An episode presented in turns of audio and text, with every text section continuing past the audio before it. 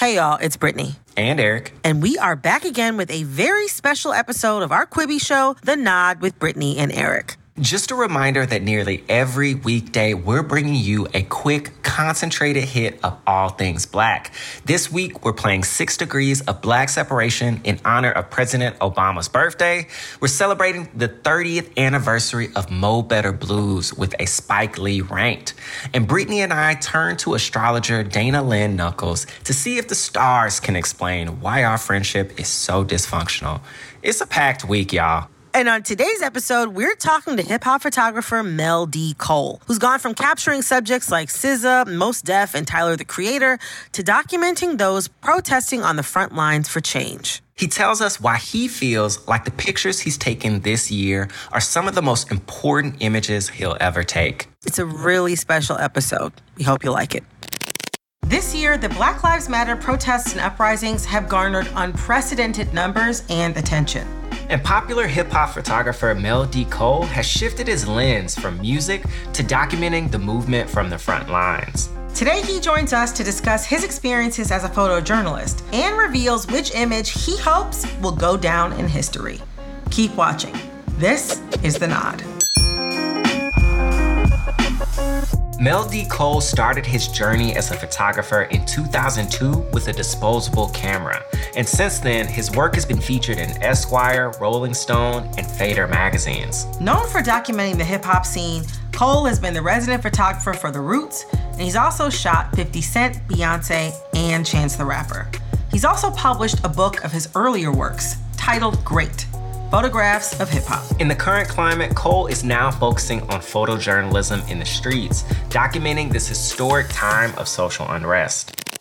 Mel, thank you so much for joining us today. We're really happy to have you. Thank you, thank you, thank you. Happy to be here. You know, the pandemic has halted work for a lot of creative people. Yes. How did that affect you as a hip hop photographer? Oh, well, shoot, it affected me in ways where everything just completely stopped. I work a lot with Trey Songz. He had a festival coming up in like a few weeks after that. Roots Picnic. Every festival, everything has just completely stopped. So I had absolutely yeah. no work, and it was like, man, what am I gonna do to support my family?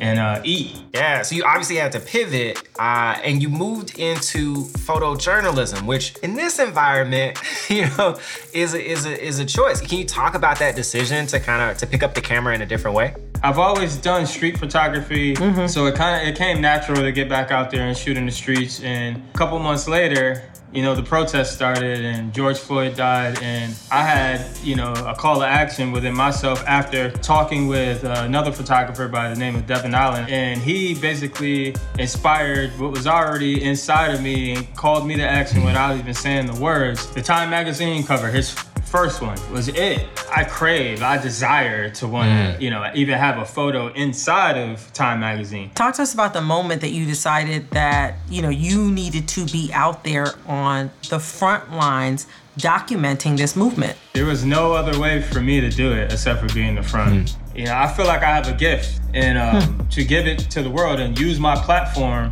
to show people what's going on. And I didn't expect my photos to have the impact that they did. But the first photo I put up literally went viral and got uh, I think close to 25,000 likes and had all these crazy comments and it was really unexpected for me.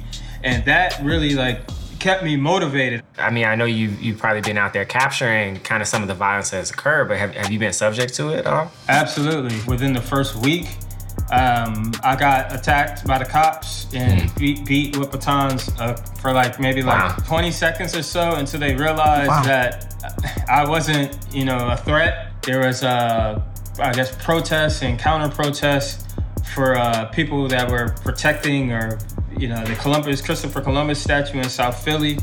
Within mm. moments of getting there, a man punched me in the face uh, right over the back wow. of a cop. Before he punched me, he looked me in the eye and he said, Get out of here, boy. I mean, I see the violence. I've become a part of the violence. I never thought that I would become a part of it, you know, but yeah, yeah it's all around. You know, so you've been in the middle of some huge moments in New York and in Philadelphia, but you also recently traveled to Houston yes. uh, for the funeral of George Floyd. What what was the experience of shooting that event like for you? It was the most emotional I guess, memorial slash funeral that I've been to personally since my, my grandmother died uh, probably 20 years ago.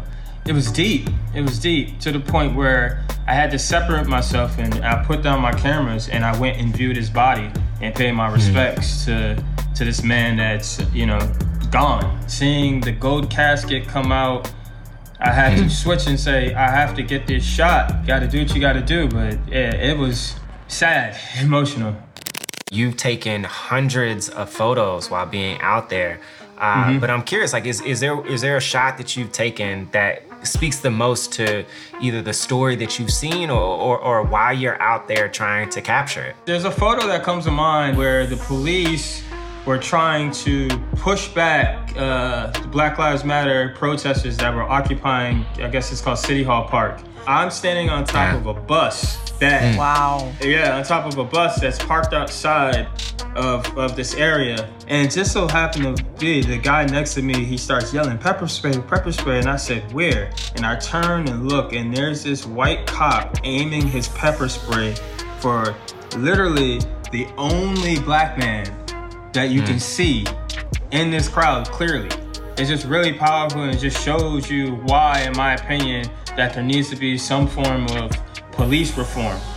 Uh, mm. Because this is totally unacceptable. With these experiences of having been punched in the face, illegally detained, the threat of violence is just as real for you as any other black person not holding camera. Absolutely. What makes you continue to go back out? Us, black folks. I mean, the story is there. It's I mean, it needs to be told. CNN and Fox and all those people, you, you know, they're already on to the next story. People are still pro- protesting right now, right at this hour. If I wasn't doing this interview with you, I would be out shooting. This is the most important work of my entire life. Trey Songz, The Roots, Drake, Beyonce, all of them, love them. But this is much more than just them. This is all of us encompassing one, one fight, you know, and I feel like I have to tell this story. Yeah. Wow. Well, man, wow. for people who are more interested in seeing more of your work, uh, where can they find you? Uh, yes, you can find me on Instagram at Mel D. Cole. Matter of fact, you can find me on every social media platform that ever existed, even MySpace. Black Planet, I am at Mel D. Cole.